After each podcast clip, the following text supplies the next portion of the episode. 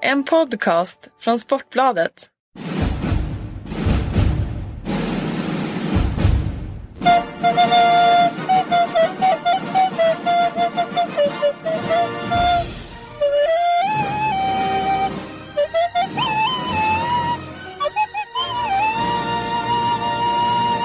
Då är Handbollspodden tillbaka med mig Johan Flink, men inte med Kent-Harry Andersson den här gången. Han är eh, och spelar golf nere i Spanien, tror jag att det är. Istället så har jag eh, passat på då att bjuda in eh, två, eh, två kollegor, kan man ju verkligen säga. Hur mycket Kent-Harry än vill vara journalist och, och flasha med något presskort så, så är han inte riktigt där ännu. Utan här har vi två, två riktiga journalister. Det är Marcus Löfström, Alingsås Tidning och eh, Kristianstadsbladets Patrik Nilsson. Välkomna grabbar! Tack så mycket! Tack ska du ha! Eh, då fattar ju alla vad det, vad det är vi ska prata om. Det är ju förstås SM-finalen. Det är ju finalvecka så det blir fullt fokus på SM-finalen. Innan vi gör det dock, som vanligt, vill eh, vi tacka vår eh, samarbetspartner Svenska handbollslandslaget AB som vill att ni ska gå och titta mer på handboll och landskamperna. Det stundar den 2 juni träningslandskamp för damerna i eh, Lund mot eh, Holland. Och sedan har vi ju förstås den stora kvalfesten den 14 juni på Hovet i Stockholm. Då Sverige möter Slovakien, herrarna, i sista eh, kvalmatchen till EM. Då ska det väl vara eh, det där, ja den är ju praktiken säkrad redan i enplatsen. Men det kan vara bra att vinna gruppen och eh, ha en eh, liten bättre sidning när det väl är dags för EM i Polen i januari.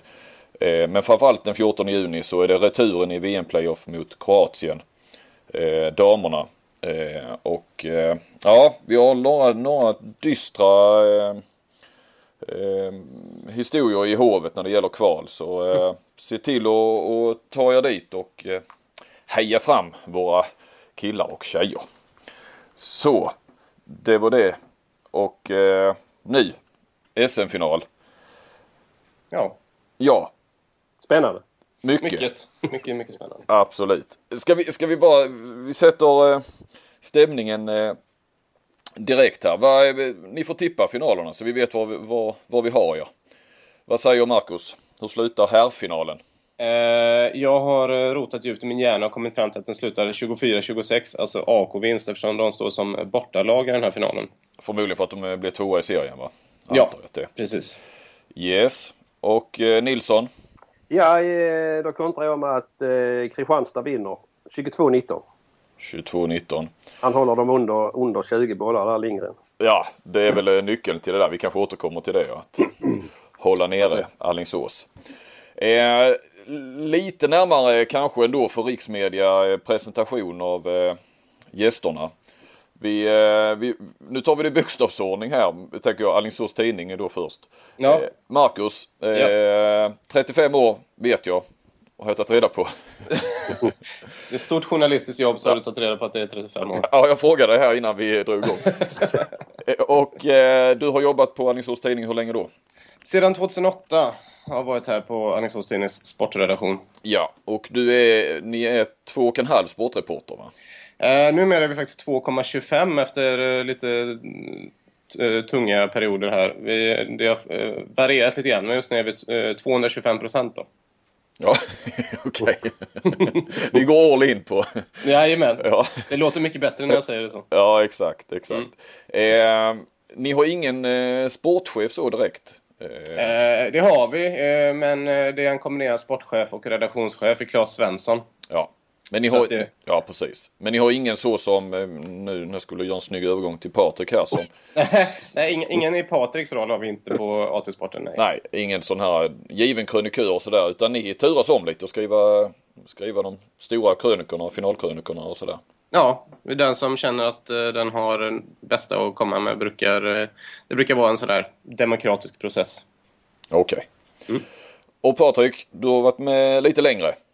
Lite längre. Eh, 1988 började ja. jag. 1 januari där på Kristianstadsbladet. Och innan dess hade jag varit på Norra Skåne i Hässleholm. Ja. Så. Min gamla lokaltidning. Precis. Eh, 51 år har jag också luskat rätt på. Stämmer det, född 64 ja. Ja, en av de berömda 64orna i svensk Exakt. Ja. Ja. eh, hur länge har du varit eh, sportchef då? Eh, sen eh, EM-slutspelet i fotboll i Sverige där 92 tog jag över. Okej. Okay. Ja. Och tänker köra ända in i kaklet?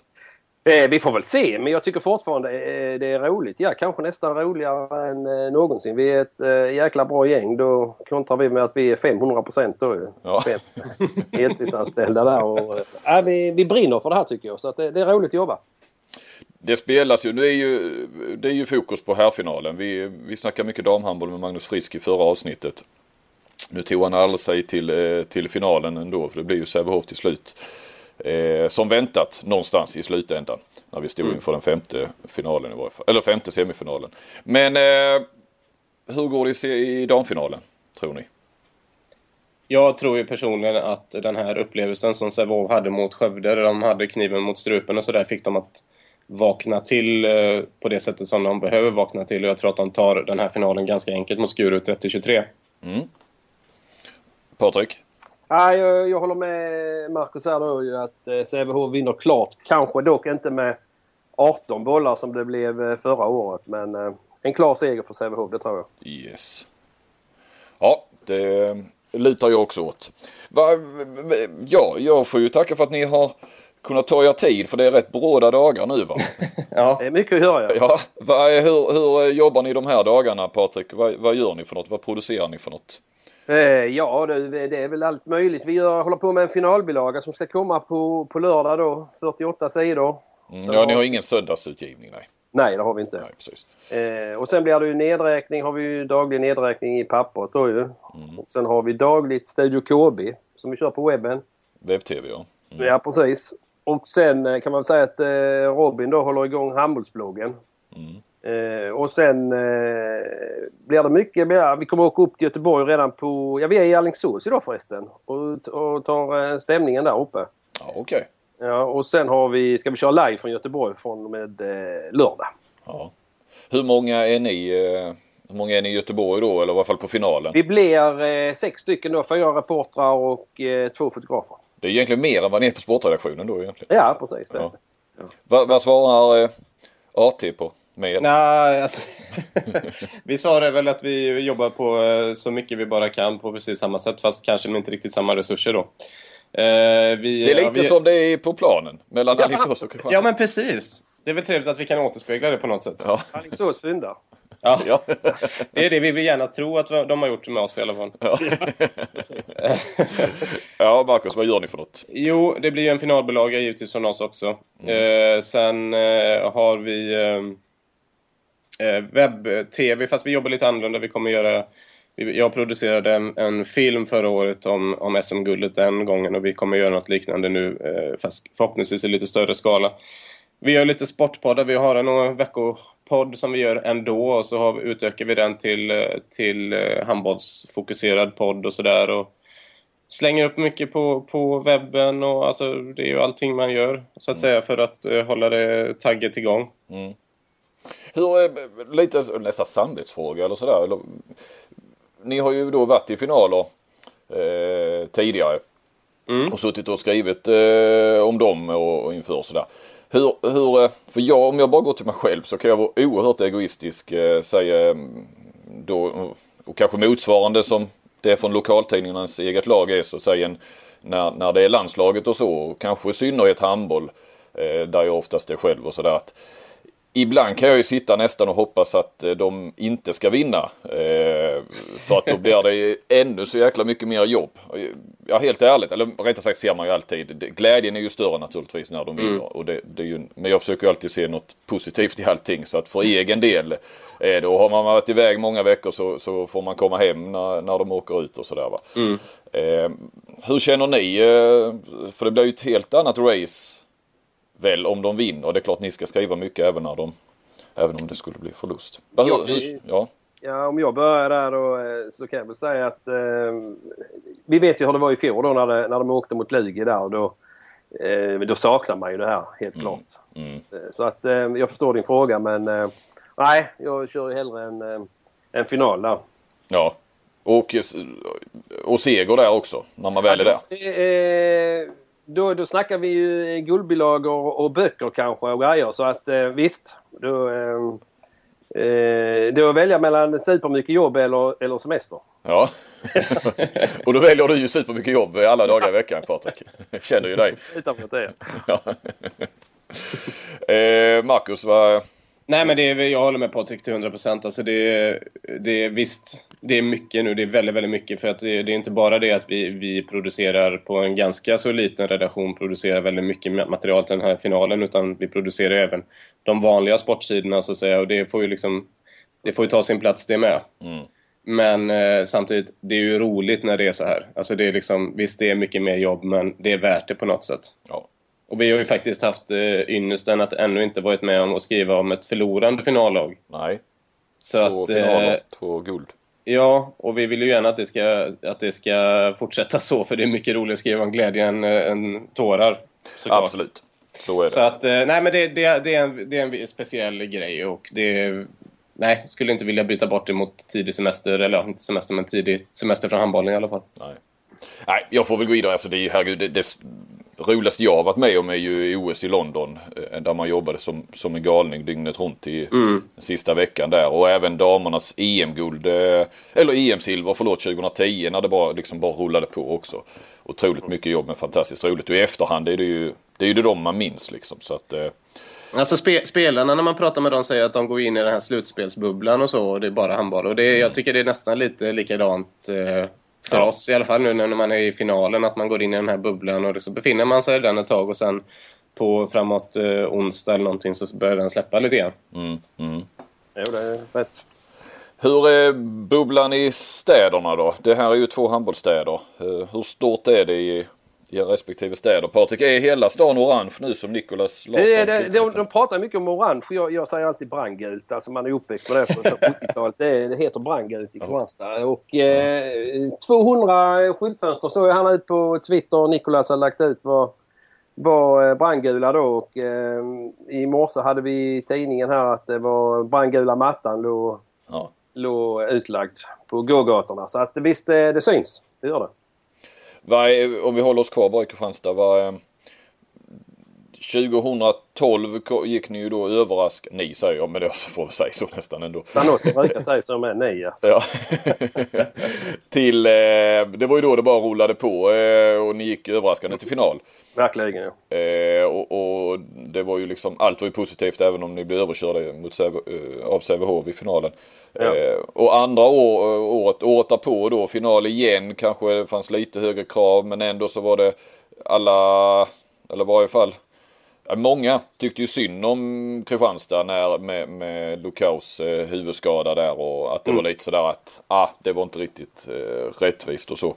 Eh, och sen var det besvikelsen i, i fjol då. Det, hur, hur, hur, jag tänker snacket på stan och kraven och förväntningarna och sådär. Det, det kommer inte att firas ett silver den här gången kanske på samma sätt. Nej, det är helt rätt. Så, så är det sagt också att tidigare har man ju firat de här båda. Ja, den första var ju verkligen någonting och det var ju en bragd, eh, det ja. silvret. Så det skulle man ju fira i, i Tivoliparken då.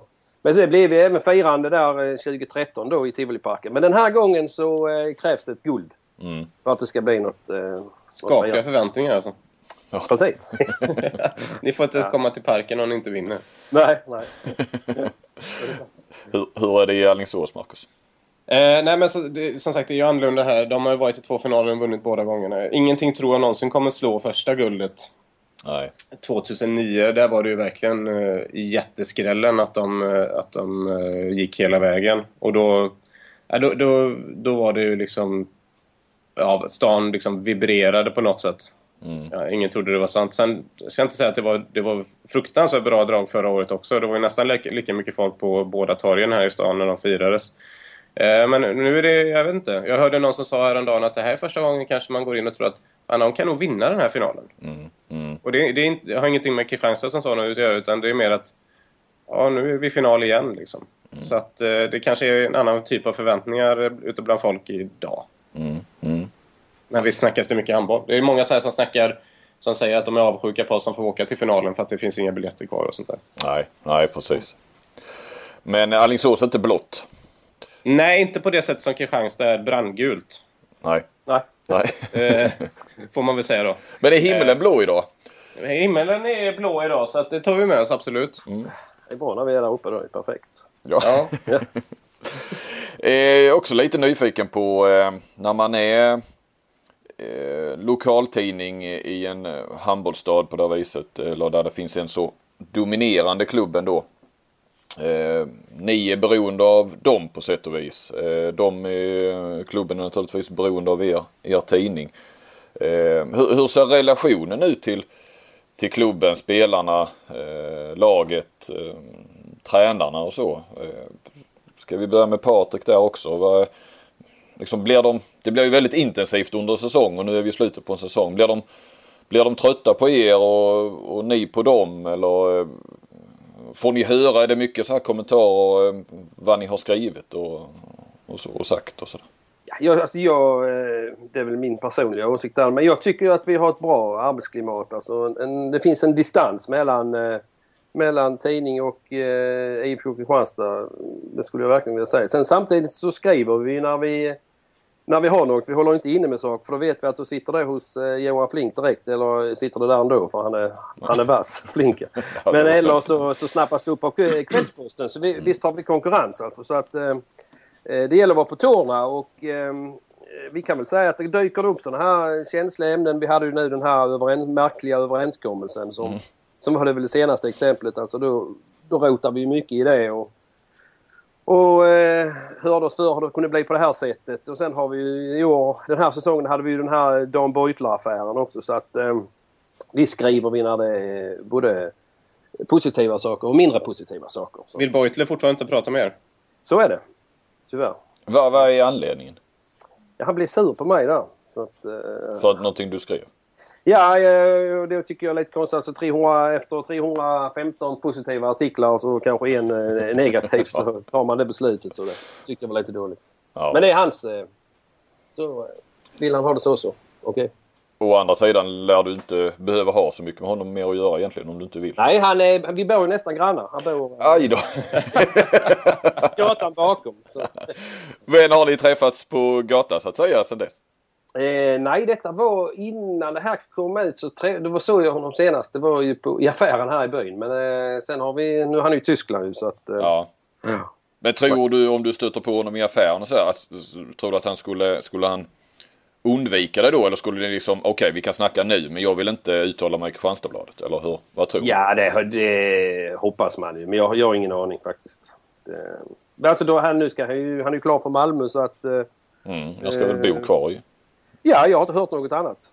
Nej. Jag bor ju, bor där nu så att... Han har ju två barn och, som går i förskola utgår jag ifrån. Ja. Ja. Du, du, har, eh, du har pool Patrik va? Ja, Beutler också. Ja. Du kan inte, det går inte att gräva någon kanal emellan sådär. Helt Det plötsligt låter dyker som de två bästa grannarna i världen det här. Eh, vad säger du Marcus om eh, relationen till eh, AHK? Eh, nej men den är väl eh, som Patrik säger, man, man måste ju ha någon slags distans samtidigt som man ska ha en slags närhet också. Det är ju den här balansgången som man gör hela tiden. Eh, om man ser till liksom relationen till laget som sådant och spelarna så tycker jag den är väldigt bra. Jag menar nu har vi inför bil- bilagan här så har vi suttit liksom vi har bett om rätt mycket tid från några av dem att verkligen sitta ner i långa intervjuer och det har liksom aldrig varit några som helst problem. Nej. Det är liksom, jajamän, det fixar vi. Sådär. Jag, jag får en känsla av att från lagets del eh, och även från ledarna av Dennis Sandberg och Micke Franzén så, så de, de vet om värdet av media på något sätt. Mm, mm. Inte bara oss givetvis, utan all annan form av media. Men de vet om värdet i att liksom ställa upp och, och, och vara tillgängliga på något sätt. Sedan vill väl säkert klubben som sådan, de vill ju alltid ha mer bevakning, mer positiv bevakning. Titta vad bra vi är på alla sätt och vis. Så är det väl, det ligger väl i sakens natur, men det är ju ingenting vi kan liksom ta till oss. Utan jag upplever inte att vi har några som helst problem att skriva om känsliga saker. Det gör jag inte. Nej, jag måste ju hålla med Marcus här. När det gäller tillgängligheten så är ju Ola Lindgren är ju ett fantastiskt föredöme. Det vet ju du Ja. då Johan. Alltså, han svarar ju alltid alltså. När man, Ja. Och även om han säkert är trött på oss eh, emellanåt så, så visar han inte det utåt Nej. i alla fall. Så han är ju ja, ett föredöme där. Han svarar alltid i telefon och ställer alltid upp på intervjuer. Så att, Ja, Men ligger inte det lite grann i sportens natur på något sätt? Den, den, är, den är fortfarande så pass liten, eller vad man ska säga, så att, så att eh, öppenheten är... jo. är jo. bättre än i många andra sporter. Typ fotboll jämför man ju gärna med till exempel. Precis. Ja. Så, så är det ju. Absolut. Ja. Men jag, jag eh, tycker ju att, eh, jag vet inte, Ola får lite kritik ibland för att han är så tråkig och sådär och jag kan ju tycka mm. precis tvärtom. Jag tror inte att ni Kristianstadsbladet har beskyllt honom för det men jag vet att Kvällsposten har gjort det. Och, eh, det har jag svårt att se för att eh, då, då kan man inte ha pratat med någon allsvensk fotbollstränare till exempel. eh, jag tycker Ola är, jag menar bara man eh, liksom lyssnar lite eh, på vad han säger så säger han ju ofta, jag tycker ofta han säger bra grejer också. Han är ju oftast... Eh... Han är brutalt ärlig skulle jag vilja säga när ja. det gäller, du vet på presskonferenser så är det ju man behöver knappt skriva någon krönika. Det är bara att ta, citera Lindgren. Så. Ja precis. Så, kan, eh, jämför till exempel, jag har ju Henrik Larsson nu. Jag bor i Helsingborg och bevakar ju HIF och MFF mycket också.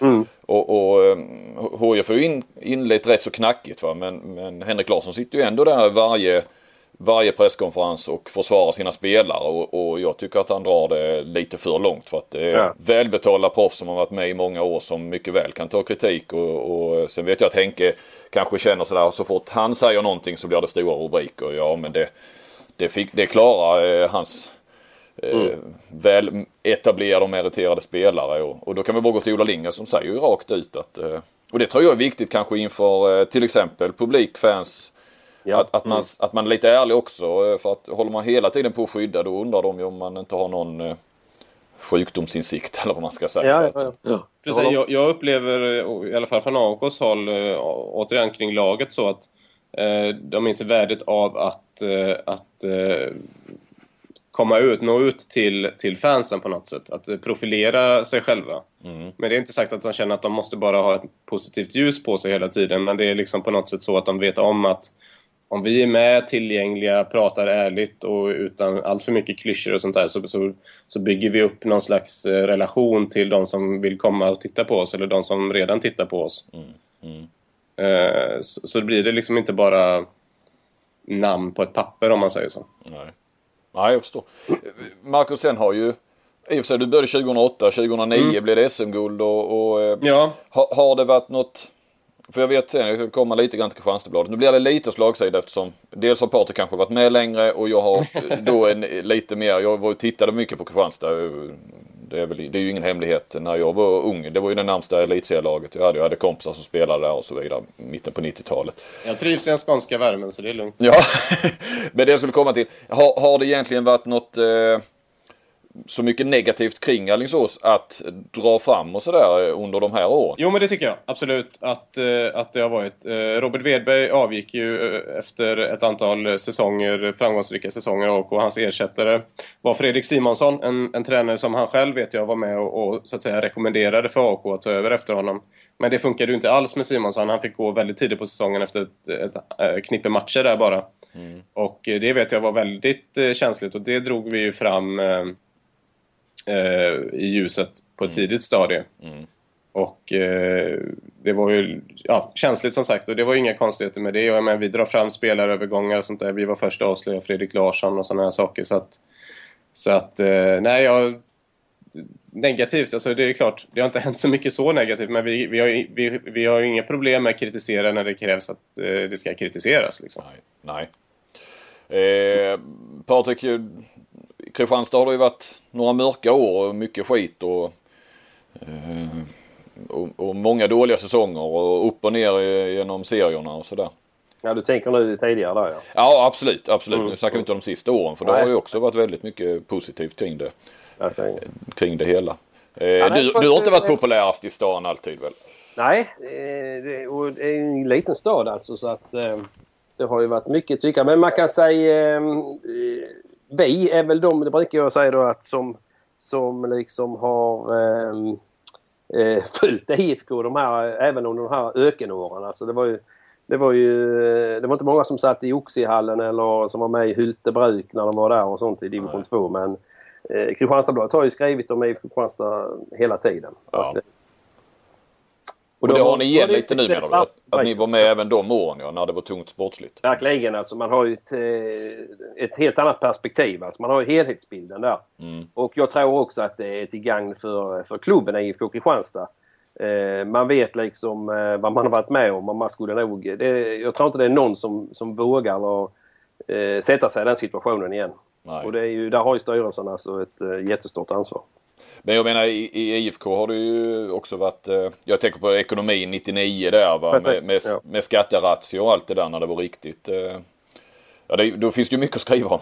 Verkligen. Alltså det, var det var ju faktiskt hela, det var inte bara IFK där, det var hela stan. Vi under två år där, 00 och 01 tror jag, vi skrev bara om, om ekonomi. Alltså både Kristianstad FF, Kristianstad IK och eh, IFK då de blev utsatta för, för skatterazzior och Ekobrottsmyndigheten eh, stormade in och sådär så det var väldigt dramatiskt. Då.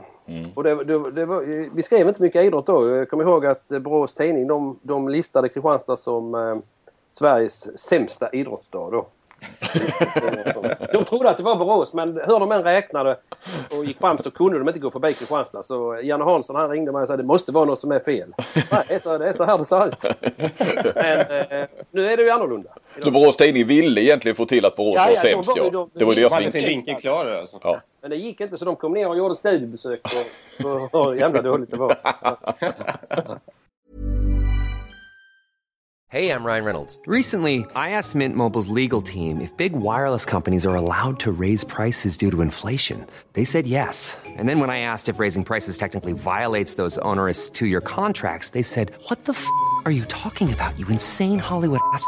F- So to recap, we're cutting the price of Mint Unlimited from $30 a month to just $15 a month. Give it a try at mintmobile.com slash switch. $45 upfront for three months plus taxes and fees. Promo rate for new customers for limited time. Unlimited more than 40 gigabytes per month. Slows. Full terms at mintmobile.com. Har ni guckburk hemma? Bra, det var väl kanske lite kring, det, kring journalistiken och tidningarna och så i, i era städer. Eh, jag har ju bett er att, eh, nu får ni gå över till lite mer sportsliga. Att ta ut era All Star-lag i elitserien sett över säsongen. Eh, så vem känner sig manad att börja där då?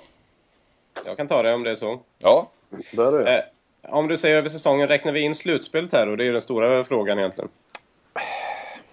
ja det gör vi. Ja, bra. Det, det tycker jag, eller vad, vad säger ni? Det, jag har tagit ut min eh, All-Star-team efter, ut efter hela säsongen. Så att, eh, Ja. Annars Alltså måste det- t- tänka om i flera timmar här känns det. Ja, det, det blir lite då, det blir dålig podd då kan man ju säga. ja, du ska det blir, ja precis. du blir helt lång- tyst i ett par timmar. Ja. Eh, nej men det, tycker jag, det är så liksom, man kan inte blunda för slutspelet. Även om Nej. visst, då ju, har ju vissa eh, lag och spelare så, såklart större chans att, att påverka. Mm. Eh, men eh, man får göra en snygg avvägning där, det har ni säkert gjort. Så att, eh, kör du Marcus. Mm, nej, på, i målet har vi Mikael Aggefors. Ja. Eh, Rickard Frisk, Frisk vann ju det över eh, grundsäsongen där, men eh, Aggefors eh, hemska form under slutspelet och eh, det faktum att han var allt bättre i slutet på grundserien tycker jag gör att han tar det. Yes. Eh, vänster 6, Charlie Sjöstrand. Mm, gammal AHK ja. Mm. Ja, en gammal AK, precis. Kristianstad spelar med ja. Och Kristianstadsspelare, ja. Ja, han är given. Ja. Nej, Charlie har haft en enorm säsong, inte bara framåt utan även bakåt. Han är en duktig försvarsspelare, så det tycker jag självklart. Mm. Eh, vänsternio, där velade jag lite grann. Jag kom fram till Lukas Nilsson till slut ändå. Mm. Eh, på grund av hans värde för, för sitt lag. Eh, mittnio Vem, vem hade du där bakom då? Eh, ja, Jonathan Stenbäcken. Mm. Men eh, det har ju gått sämre för Jonathan efter skadan där och så, så att... Ja. Eh, mittnio är också svårt. Eh, Josef Pujol är lätt att säga, men jag tycker nog Jesper Konradsson, sett hur han spelat under slutspelet. Mm. Eh, han hade ett tungt slutspel förra året, men i år har han verkligen eh, höjt sig ett par snäpp och varit eh, bärande i många matcher. Höger 9, Pontus Zetterman. Ja. Ingen tvekan där. Höger 6, Christian Björnsen. Heller ingen tvekan tycker jag.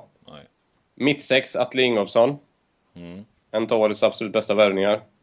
Men han var inte, fasen han började missa helt plötsligt i slutspelet. Ja, i slut, ja, precis. Så kanske man ska sänka honom där lite grann. Nej, jag, men, jag menar inte så, men han var ju, det var ju så, eh, ja, han har ju fantastisk eh, utdelning. Vet du det, ska, som sagt, avslutsprocent där eh, sen de Mm. Ja, det sista måste vara matcherna. hemskt. Så hände det någonting. Men, ja, Han, han, eh, han, Mikael Aggefors spökade ju för honom där i slutet. Innan dess hade han ett enormt övertag på i princip alla målvakter. Mm, Eh, och så har vi då försvarsspecialist. Där har jag faktiskt tagit ut Fredrik Thern. ja, Eh, för att jag tycker att han, han bara utvecklas mer och mer och mer. Eh, och har även blivit liksom, han har en roll att spela i andra fasen nu som han eh, kanske inte haft tidigare. nej, nej precis. Ja, Nej då, jag har inga, jag har inga, jag vet inte riktigt, jag har inte riktigt tänkt eh, själv färdigt faktiskt eh, kring, kring mitt eh, All Star-lag. Men jag kan inte säga att jag har några större invändningar. Det är de där namnen som absolut är med och, i mina tankar om jag skulle gå så långt. Eh, Patrik, vi river av ditt också. Ja, jag eh, kan bara konstatera att Marcus han kan ju handboll. Ja. Nej, det var, det var den enda, alltså det, den enda eh, positionen som vi inte har samma på det är ju faktiskt eh, eh, vänsternio då där jag eh, valde mellan eh, Lukas och Marcus men jag, jag tog Marcus då för att eh, hans VM-debut där. Mm. Ja. Och eh, jag tycker att han har, han har höjt sig ytterligare både bakåt och framåt. Han värderar lägena bättre framåt och eh, stabilare bakåt. Eh, och sen mittnio körde jag ju eh, eh, på Joll Mm. istället för Konradsson då. Sen eh, var ju Pujol eh, hade ju ingen eh, lysande matchserie mot Kristianstad. Inte. Jag tycker han var, hans felprocent i Ja. ja. Kristianstad var väldigt, väldigt hög. Det var, stämmer helt rätt. Men sen är ju eh, Bayern ett favoritlag och Pujol eh, en... eh, Ja, så han, han går in där. Ja. Annars i övrigt är det... Ja, sen är det försvarsspelaren också. Och där, där är det lite konstigt för där har jag eh, eh, Johan Jeppsson. Eh, Men då vet du det Flink, han spelar ju aldrig försvar. Alltså i den rollen jag vill ha honom. För det vägrar Ola då. Ja. Det är bara de här matcherna som det, som det bränner till. Typ eh, Lugi borta i fjol när de hade gett upp. Då satte han ju ut eh, Jeppsson som, som Jeppsson ska spela. Så en, eh, 5 alltså en, spets. ja, en helt fri roll kan man säga. Ja. Han jagade ju sönder både Tingsvall och sen jagade han ifatt bollen och skrämde slag på halva laget där. Men då var det lite för sent. Ja. Så att jag tror ju Jeppsson i en eh, Nisse Pettersson-roll. Alltså han hade, han hade slagit ut Pettersson där. Eh, Så jag, jag, det är ju han jag vill se lite. Ja. Nu, nu såg du den Ystad borta. Då bestämde de sig fjärde matchen här. Vi kan inte hamna i uppförsbacke efter då två års eh, utan seger där i slutspel. Och då började han med Jeppsson. Fast Tolbringen kanske en, en Mm. mm. spelare just nu. Men det var för att, för att ehm, vara med från start och visa liksom eh, Ja. hjärta och allt det här. Och då, jag tror ju han startar mot Alingsås också. Ja. Det är mycket, mycket troligt ja. ja. Det är intressant. Du tar alltså inte ut ett lag egentligen vilka som varit bäst över säsongen utan det är det du skulle vilja, laget du vill se. Ja, Men annars visst, om man tar över säsongen så skulle jag kanske... eh, Om jag nu inte... Jeppsson har inte spelat den rollen då. Så då säger jag väl eh, Daniel Lindgren där då. Mm, mm. Ja, eh, bra. Vi, vi återkommer till lite det här med, med spelare på, på positionerna och så. Eh, det har ju också blivit ett snack här nu, ska man väl säga, sista eller under, det kom väl till under semifinalserien. Vilka som är favoriter i den här finalen. Som eh, utvecklas till en rätt så intressant fråga trots allt. Eh, Sånt där brukar vara rätt så självklart hos, hos alla. Vad, eh, vad säger ni? Vad säger du Marcus? Ja, alltså jag tycker det är- det är fascinerande på något sätt hur eh, att Kristianstad är så starkt eh, varumärke i svensk handboll så att de är alltid favoriter i allting de gör oavsett. Eh, och, och jag tycker det är, på något sätt är det ju rättfärdigat med tanke på satsningen och, och alla de fans de har i ryggen och sådär. Men samtidigt så är det ju så att Alingsås har sex raka segrar i det här slutspelet. De är regerande mästare och har en hysterisk form så att det tycker jag gör att det är en 50-50 match. Jag tycker det är vidöppet. Eh, och det hade kanske varit fördel AK om inte det varit så att de haft det lite svårt mot Kristianstad i, i övrigt så att säga under Ja, de senaste ja. säsongerna. Ja. Ja. Det är ju precis det du säger där. Så hysteriska formen den, den ställs ju då mot eh, inbördes möten och så där Mm. har ju Kristianstad ett, övertag. Och jag tycker ju med, och tittar man på pappret så är det ju ja, hur många Alingsåsspelare jag vill ha in i Kristianstad. Det är, det är Aggefors definitivt. Men eh, eh, ja, så Konradsson kanske då. Men eh, sen har ju Kristianstad landslagsspelare på alla positioner. Mm. Faktiskt. Mer eller mindre. Jag, jag, jag, jag har ju sagt eh, mycket där i mitt huvud, liksom vad satt lagen mot varandra och sånt där. Och det jag kommer fram till att eh, så är det ju att startlaget som, som Kristianstad kan ställa på benen när alla är friska och krya och i form och sådär, så är det ju inget snack om vilken eh, startformation som är den starkaste. Nej. Men jag tycker att det finns en bredd i Alingsås som inte Kristianstad har och den bredden menar jag att de har möjlighet att byta ut en, ibland till och med två spelare på en position och inte få en kvalitetsförsämring i det spel som de vill spela. Vågar man göra det i en final också? Så, alltså de, de, han har ju... Jag har svårt att se att han... Alltså jag har svårt att se att eh, Franzén Sandberg ändrar på det konceptet eh, så. Alltså det vore jättekonstigt att helt plötsligt börja liksom, nu ska vi köra på de här killarna så får ni andra kanske komma in. Ja. Sen att de inte byter på klocka kanske efter en kvart att Max Darr får sätta sig och Bergendahl komma in, det, det är väl en sak. Mm. Men, men det som har tagit dem hela vägen till sex raka segrar, det är ju bredden. Verkligen. Det är just det att de har kunnat kasta runt liksom. Och även alla, de har alltid haft någon som gått in och levererat det spel som de vill spela liksom. Ja. Ska vi ta en titt på det då? Position för position då. Vilka, du var ju, ni hamnar in på det där lite grann nu då. Eh, Och då tittar vi inte bara på, eh, plockar vi inte bara den bästa spelaren så att säga. Alltså inte bara 12 bring mot Telander då utan alltså vi tar positionen och, och där finns ju flera spelare på vissa positioner i, i en, vissa av lagen så att säga.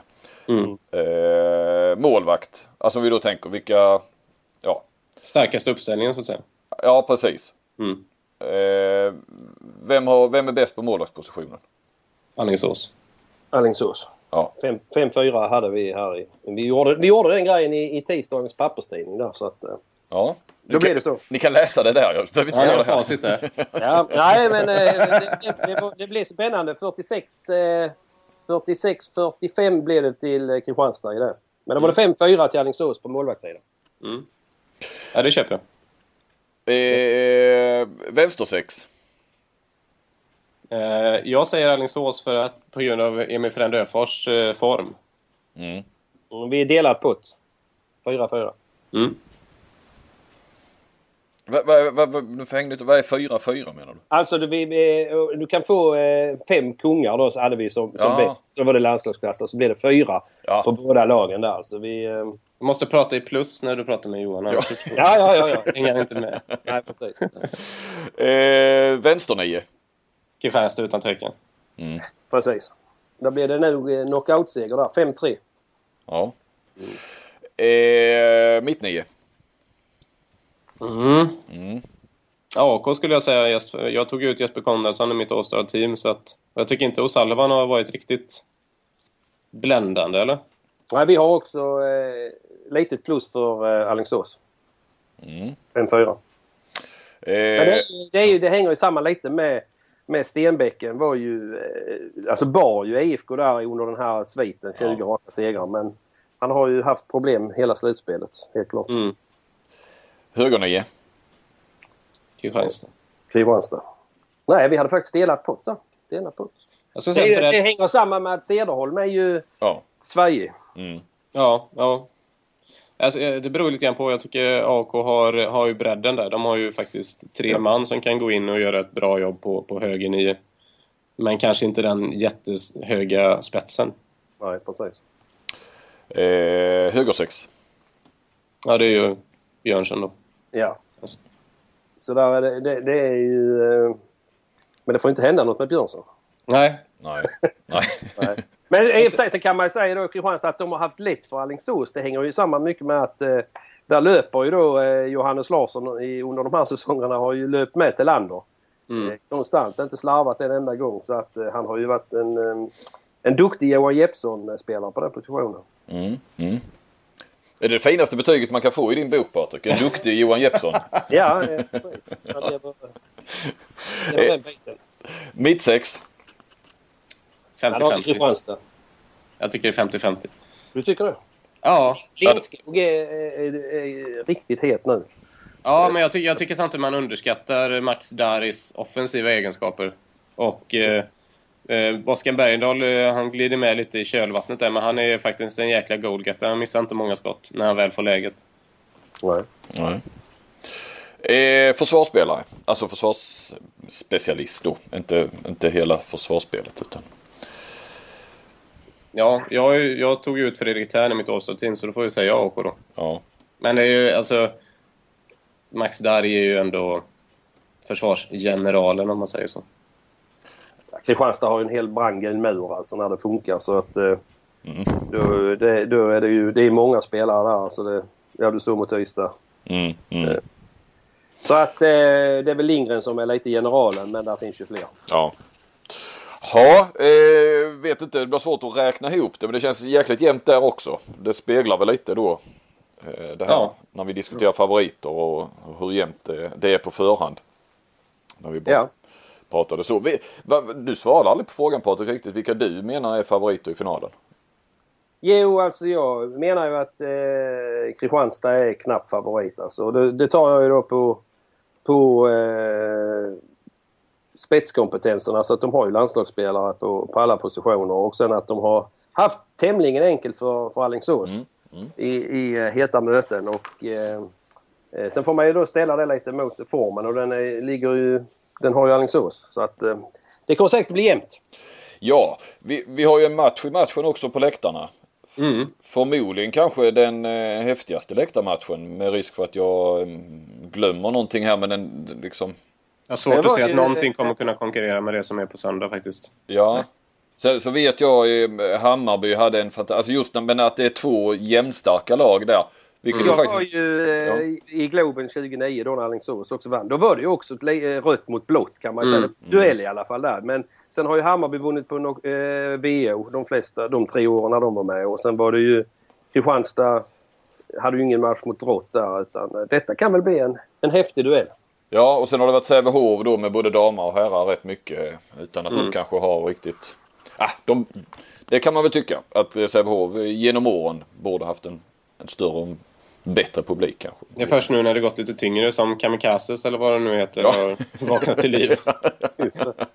Ja, eh, på gott och ont får man väl Ja, att säga. exakt. exakt. Eh, ja vad säger ni? Vi pratar ju väldigt ofta och mycket om, om Kristianstads publik. Eh, men det känns som att Alingsås kommer, blåljus kommer att kunna matcha södra kurvan. Ja, alltså det enda, det enda de kanske inte kommer matcha det är nog mankraft. För att jag har ju förstått det som att eh, när SM-finalbiljetterna släpptes här för ett antal månader sedan så var det väldigt många Kristianstadsbor som drog en rövare och räknade med final helt enkelt och köpte biljetter redan då. Mm.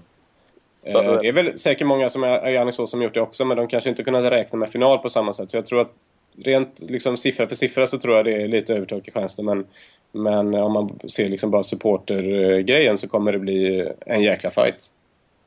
Va, men vad blir det från Alingsås? 3000 eller?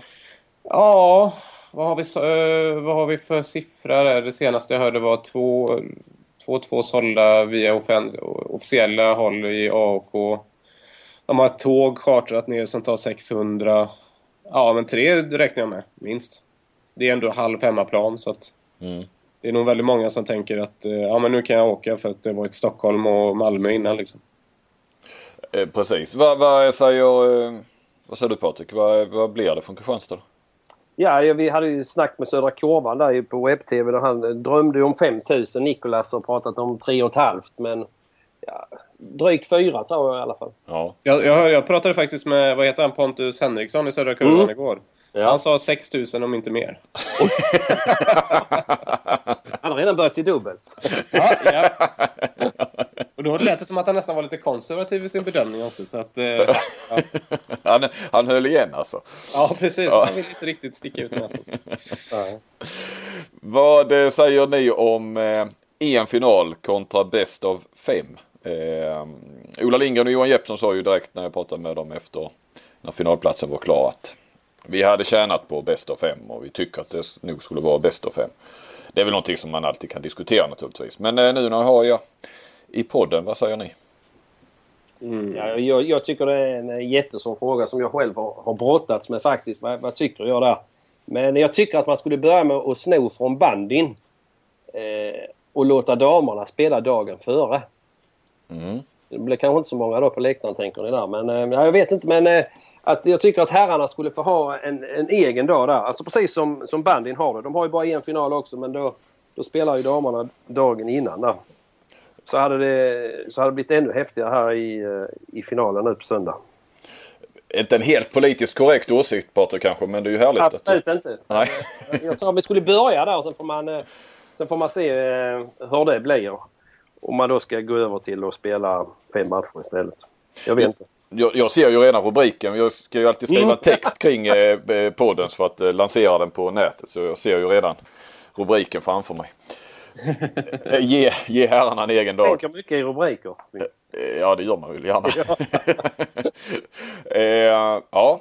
Men, men vad menar du att, uh, lite ändå. Uh, stjäl damerna eller liksom att, eh, eller rättare sagt. Ja det gör de alltså. De, får ju, de har väl fått 1700 biljetter var då va? Skuru och... Eh, kanske inte Ja. så många. Men det, var, det är väl ändå en, eh, ett antal tusen som har tilldelats dem. Och det, det kunde ju gå till då Alingsås och eh, Kristianstad. Ja för nu blir det kanske inte fullsatt på herrmatchen heller. Damerna, Nej, tror det, det brukar det ju aldrig vara-. Men, eh, Nej, jag såg du efterlyste det. Ska det nu äntligen vara fullsatt eller?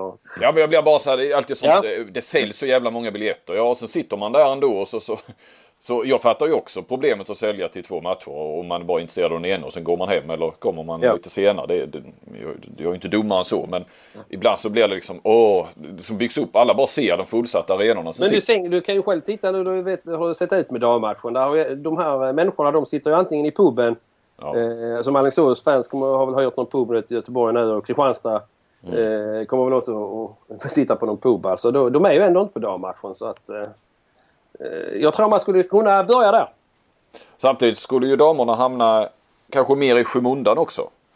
Ja, Jag tror, jag tror att det skulle bli en enorm mediaskugga för dem. Jag, jag personligen tycker inte att man ska dela upp den. Jag tycker det är en, en fräsch, eh, annorlunda grej som handbollen har. Eh, eh, att, att de kör båda två på samma dag. Innebandy gör det också va? Ja, innebär, ja, precis. ja men det, det är just det att det, annars är det liksom med sådana här slutspel. Då ska det vara över fem matcher och det ska vara fördelat damer och herrar. Men nej, jag, jag, jag tycker det är... Jobbar, jobbar bara, man bara med det ännu mer och liksom lyfter damhandbollen under säsongen i övrigt så att säga. Så till slut så tror jag det, liksom, det kommer sluta med att det kommer bli en enorm fest över två matcher liksom. Jag tycker det är synd att ge upp det liksom. Jag Ja. tycker det, det damhandboll ska få mer utrymme och eh, det här är ett bra sätt att ge dem det liksom. Kristianstad handboll får väl gå till final.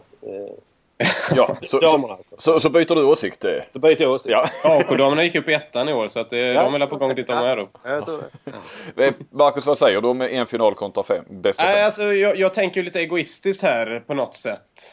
Eh, och jag, det kittlar ju med en final. Jag tycker det gör det. Alltså, jag tycker också lite grann det kittlar med att... Det blev mindre jobb också för oss eh, kanske. Ja, precis. Som vi, var inne på det. Ja. Ja. Nej, men jag tycker det är lite grann... Eh, I teorin i alla fall så innebär det dessutom att eh, lagen har samma förutsättningar. Alltså det är ingen som har någon hemmafördel och sådär utan de har gjort sitt jobb fram till och med eh, semifinalen och sen möts de på, på lika villkor om man får säga så i en final och avgör vem som är bäst. Jag tycker det, nej, jag tycker det är lite häftigt. Det är lite... Inte riktigt samma som Final Four men det är ändå liksom en, en match avgör allt. Fråga Gunnar Blombeck vad han tycker om det där. 20 För att Gunnar har väldigt mycket att säga om väldigt många olika saker. Men när det, var- när det var Hammarby-Skövde tänkte jag på det 2007 i Ja. Ja. Ja, men precis. Ja, men det är ju, jo, men det är ju lite grann så. Alltså, nu, nu blir det ju lite halv hemma, hemmafördel. Eh, Alingsås just för att det är Göteborg och så här. Men samtidigt hade kanske gått... Eller, nu var, ja, Lugi hade ju i princip halv hemmafördel förra året. Så att, ja, nej, jag gillar det. Jag gillar det på något sätt. Det här är väl ingen gurkburk? Eller? Eh, vi går vidare. Kristianstad och Alingsås eh, är väl stormakterna just nu i, i eh, elitserien. Det får man säga. Mm. Vad ligger bakom att era respektive klubbar är där de är idag? Vad, om ni får lyfta fram någon eh, nyckelhändelser, eh, nyckelpersoner. Ja, ni får lägga ut texten. Eh, Vem känner sig manad att börja? Jag kan eh, börja om det så. Jag, eh, det, det är flera olika nycklar liksom. Det beror på lite grann hur långt bak man vill komma. För jag menar, AK var ju lite av ett jojo-lag ända sedan de gick upp i elitserien där i slutet på 90-talet. Mm. Men sen när de blev liksom cementerade som ett elitserielag och började klättra uppåt så är ju den, en väldigt stark nyckel Robert Wedbergs intåg i föreningen. Mm. Eh, när han kom in så eh, förvandlade han laget och föreningen på något sätt. Han, han skapade en, en vinnarmentalitet. Han satte försvarsspelet först och så trycker vi på allt. Laget före jaget. Vi satsar på unga och formbara spelare istället för dyra avdankade göteborgare som åkte pendeltåg fram och tillbaka. Liksom. Mm. Och sen tror jag att han, eller det vet jag, att han, han, han gjorde ju mer än bara vara en tränare under sin tid. Det, är liksom, det som Robban gjorde där genomsyrade föreningen. Och det, är liksom det, och det säger Micke Franzén och Den Sandberg ofta, att de, de jobbar med det som Robert Wedberg satte fast i väggarna Ja, på sin tid. ja. Och sen är såklart bygget av Estrad nästa nyckel för att ta föreningen in i en ännu större dimension. Liksom. Mm. Så, och eh, så ska man väl nämna Teddy Nordlins ankomst till föreningen för det var ju trots att han som på ett sätt, kan man säga, sköt upp dem i elitserien från första början. Mm. Så Teddy Nordlin, Robert Wedberg, eh, Micke Franzén, Dennis Sandberg och arenan. Det är väl de fyra nyckelpunkterna så att säga de senaste åren i alla fall. Ja, bra. Koncist och bra. Ja men visst var det det. Ja. nu, ska vi, nu ska vi lyssna på Patrik i 20 minuter här. När Ja, exakt. Nej, det, det, det, Jag går och tar en kopp kaffe då. Så. Ja. det är ju alltså en väldigt lång fråga där. Men för att ge ett kort svar där så... Nej då, du, är kvar, du får lägga ut texten Patrik. Ja, men jag, jag, jag ska inte vara så långrandig ändå. Men det är ju det är ett antal nycklar här också naturligtvis. Och, eh, eh, som det såg ut i Kristianstad så fanns de ju nästan inte då 2000. Alltså det var ju snudd på konkurs. Räddades i sista stund där. Och då fick man ju in ett, eh, ett näringslivsproffs då i form av Kent Angergård. Och han var ju den som kom in och organiserade föreningen och eh, eh, ja, byggde upp den kan man säga. Och fick den på fötter. Eh, sen kom ju nästa nyckelfigur skulle jag vilja säga. Det var eh, tränaren Kenneth Andersson. Den första tränaren som kom utifrån. Innan hade man ju då haft Dragan och Uffe och Gamla spelare som... gamla spelare, ja precis. Och de eh, jobbar ju med oerhört små medel. Men de jobbade ju liksom som tränare. Kenneth var ju precis som Robert Wedberg då här. Alltså han gjorde ju allt annat också. Jag vet när han kom 2007 så hade han ett, eh, i stort sett ett beachhandbollslag där. Sju, åtta spelare var de. Och, eh, men de skötte sin försäsong och han hade en plan och en vision att de skulle upp och så blev det ju med då 2009. Och sen eh, nästa nyckel är ju naturligtvis Kristianstad Arena. Invigdes oktober 2010. Ett handbollstempel då som, som har lyft IFK på, på alla plan. Och sen måste vi ta med Nicolas Larsson naturligtvis. Klubbchefen som då är, spindeln i nätet. För det gick ju faktiskt ner ganska snabbt. Alltså eh, premiären mot RIK 2010. Fullsatt 4 och 8 var det väl då sagts. Man skulle ta in 4 och 7 men det kommer 4 och 8 där. Och eh, sen dippade det ner till 2,8 och 2,6. Visst, man drog väl för gardiner och sånt uppe på draperier va? Ja. Liksom man gjorde dem inte som, som eh, drott direkt att man delade in hallen. Men man för den här i gardinerna och... Eh, Det är väl lite Sävehof-taktiken där när nya Partille Arena är klar tror jag. Sätter Ja. upp gardiner för sessionen. Ja, vad ska den ta? Fyra va? Fyra? Ja, något sånt där. Ja. ja. Men alltså med Nikolas då så blev det ju, då blev det ju det här tyska konceptet att det ska vara en happening och det ska vara eh, ett event och allt det här. Va? Så att det, han har varit jätteduktig där. Och sen skulle jag vilja säga att det har ju byggts vidare då. Idag har man ju alltså en, en eh, riktigt proffsig organisation på alla positioner. Ordförande Jonas Arvidsson. Största respekt för honom. Klubbchef Nicolas Larsson. Sportchef Mats Samuelsson. Tränarteamet med Ola Lindgren och Jeppe då, Jesper Larsson. Sen har du en läkare, Marcus Valdén, som idag innebär att en skada, ja, pang så det så har man magnetröntgen eh, samma dag i stort sett. Och sen har man då, jobbar man ju även med en eh, mental guru då som, eh, i form av Johan Ekengren. Så att man är ju, man jobbar oerhört professionellt. Och då har jag inte nämnt, då har jag inte, liksom inte pratat någonting om, om eh, ungdomsverksamheten här. Det- är ju det som, som är nästa steg, att Kristianstad får fram en, en, eh, en Lukas Nilsson. Ja. Eh, kanske inte på riktigt samma nivå, men att någon bryter barriär liksom och, och kliver in i laget.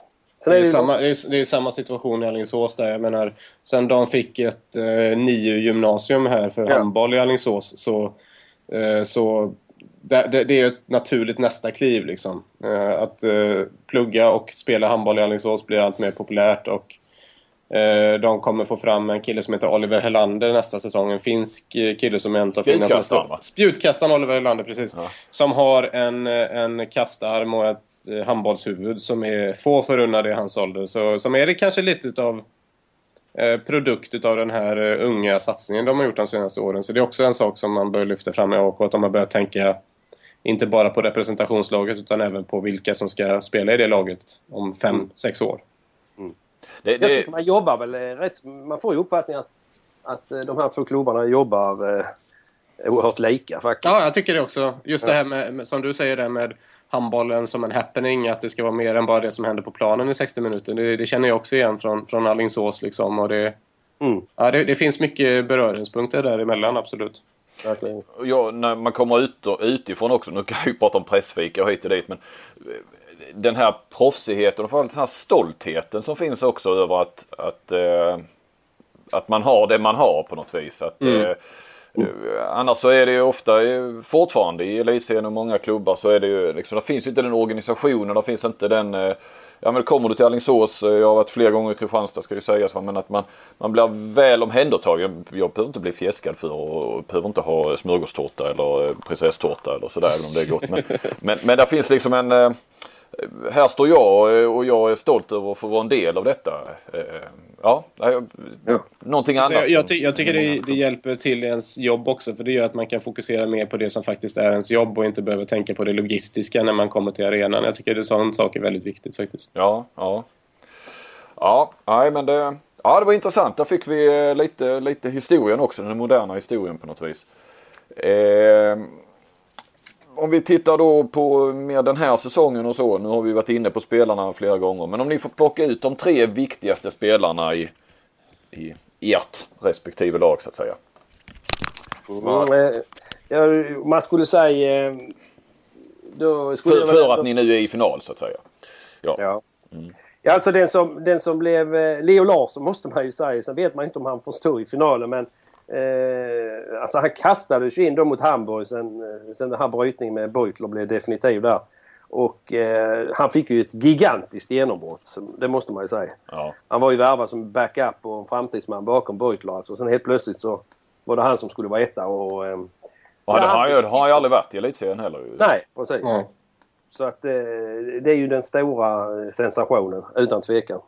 Och framröstad till årets spelare av Södra Korvan trots att säsongen inte är slut. Men eh, det säger väl en del om hans status nu, Leo Larsson. Sen skulle jag vilja säga eh, Marcus Olsson. Eh, då eh, en hög högsta nivå och debuten i, i VM visar ju det då ju. Också Christian Björnsson, norrmannen då som levererar på, på högerkanten. Mm. Bubblare, Jerry Tolbring.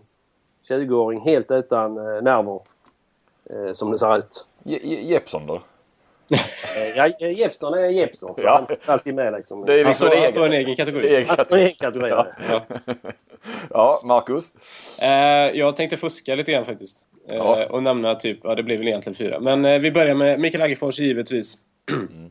Inte bara för att han räddar bollar utan som ni vet hans eh, värde i, i, eh, i kontringsfasen där hans utkast och så vidare.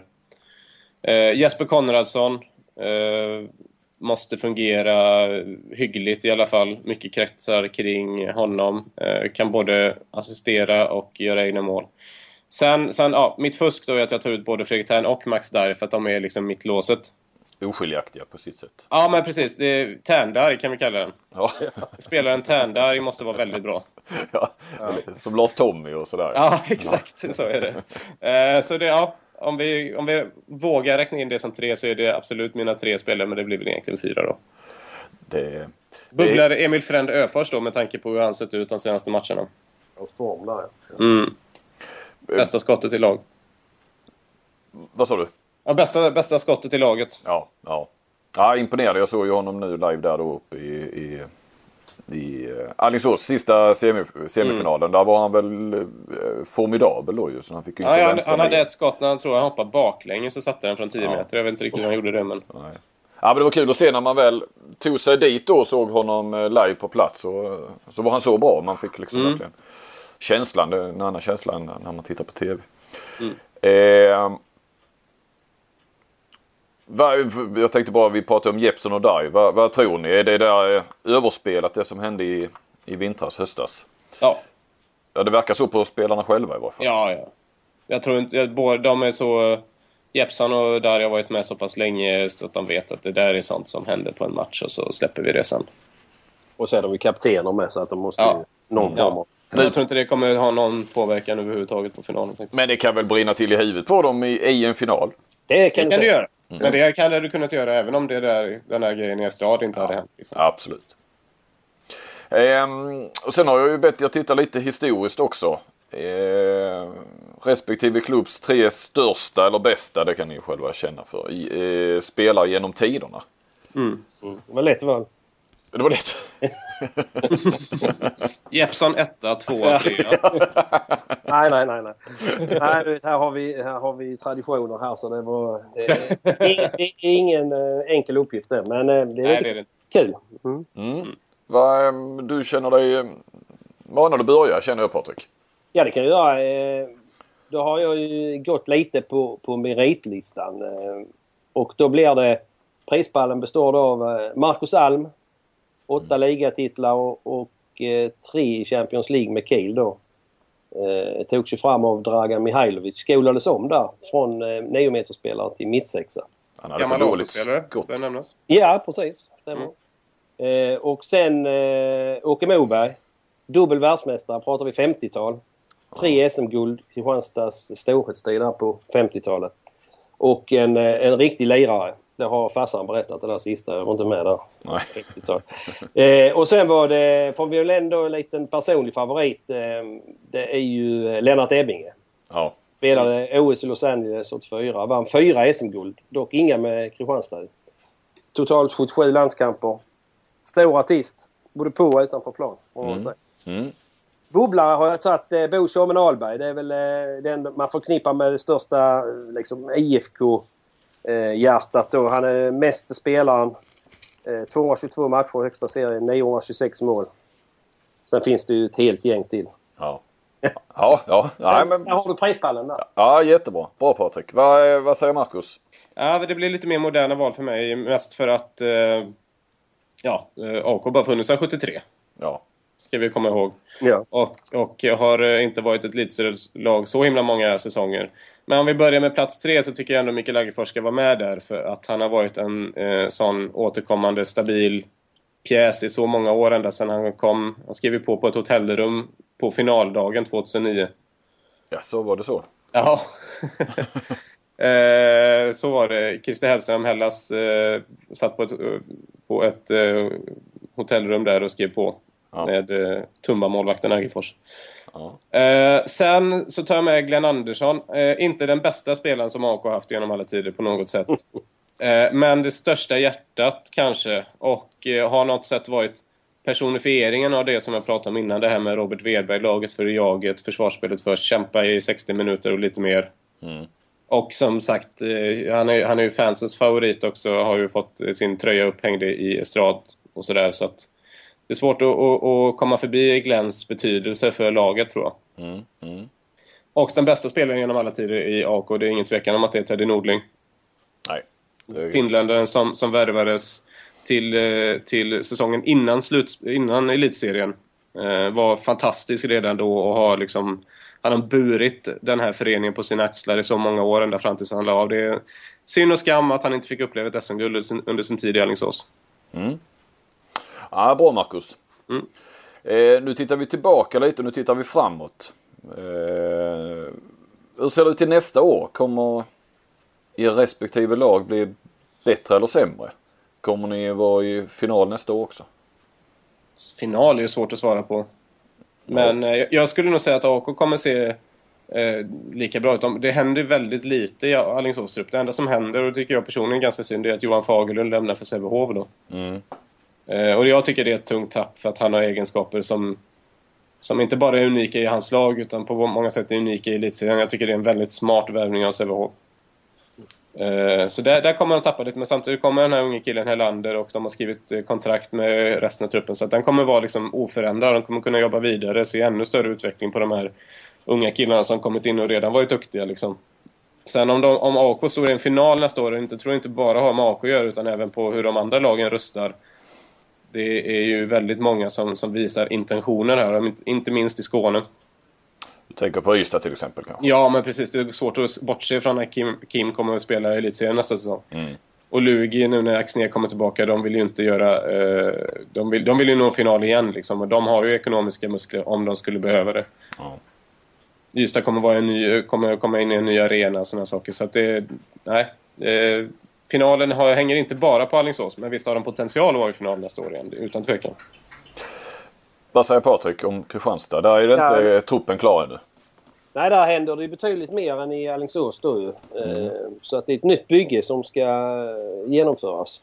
Och ehm, eh, att det är ett, att det är ett topp 4-lag eh, det kommer de ju definitivt att vara. Men eh, final, nej det, det är svårt att, att säga där. Så man, eh, förlusten av Marcus Olsson är ju en, är en förlust. Riktigt stor förlust. Sen vet man inte, Inge Ås Eriksson då, en talang från Norge ju. Mm. Eh, Rickard Harnisch kommer in där. Eh, stannar Stenbäcken. Ja. Troligen inte va? Troligen inte nej. Då är man, ju- då, så fall skulle man ju vara riktigt på plus.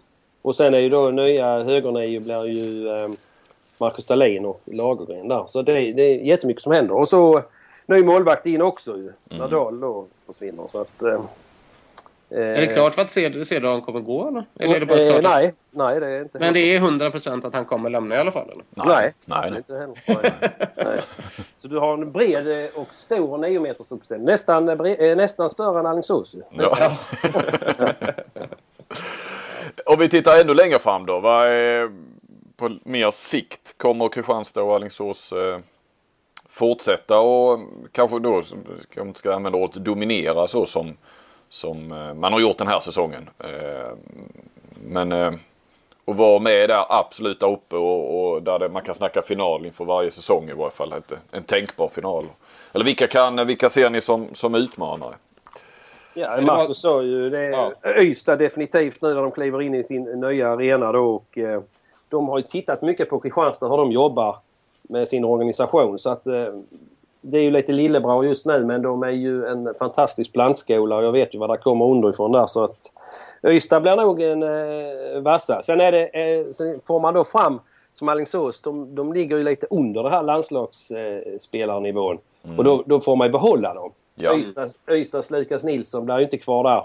Ja, det är en säsong till men jag kan inte tänka Precis. mig. Och det är ju fler säkert som, eh, Ja, som, som mycket väl kan lämna. Det är ju deras problem såklart ju. Eh, just det.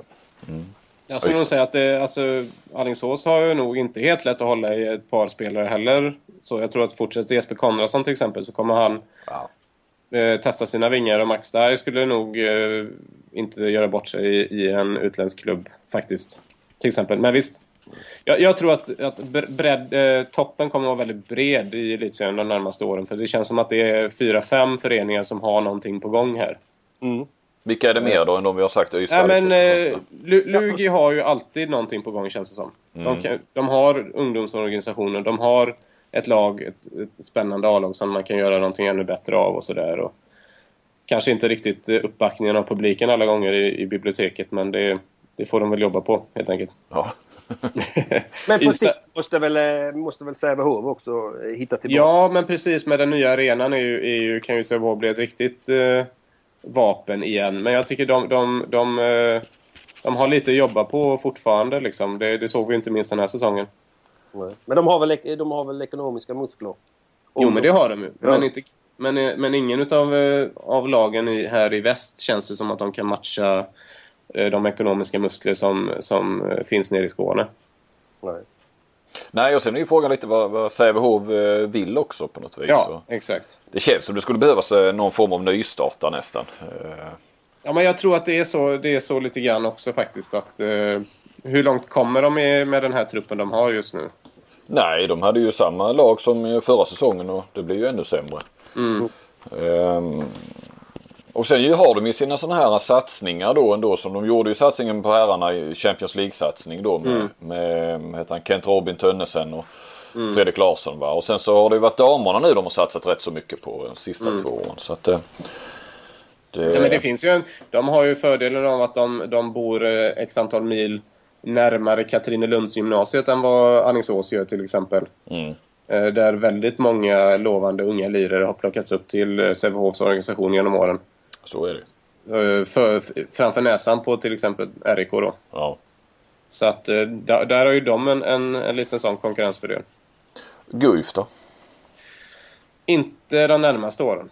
Nej. Nu, fick, nu skrev ju Viktor Östlund på för två nya år här, så att... eh, Ja, det var överraskande.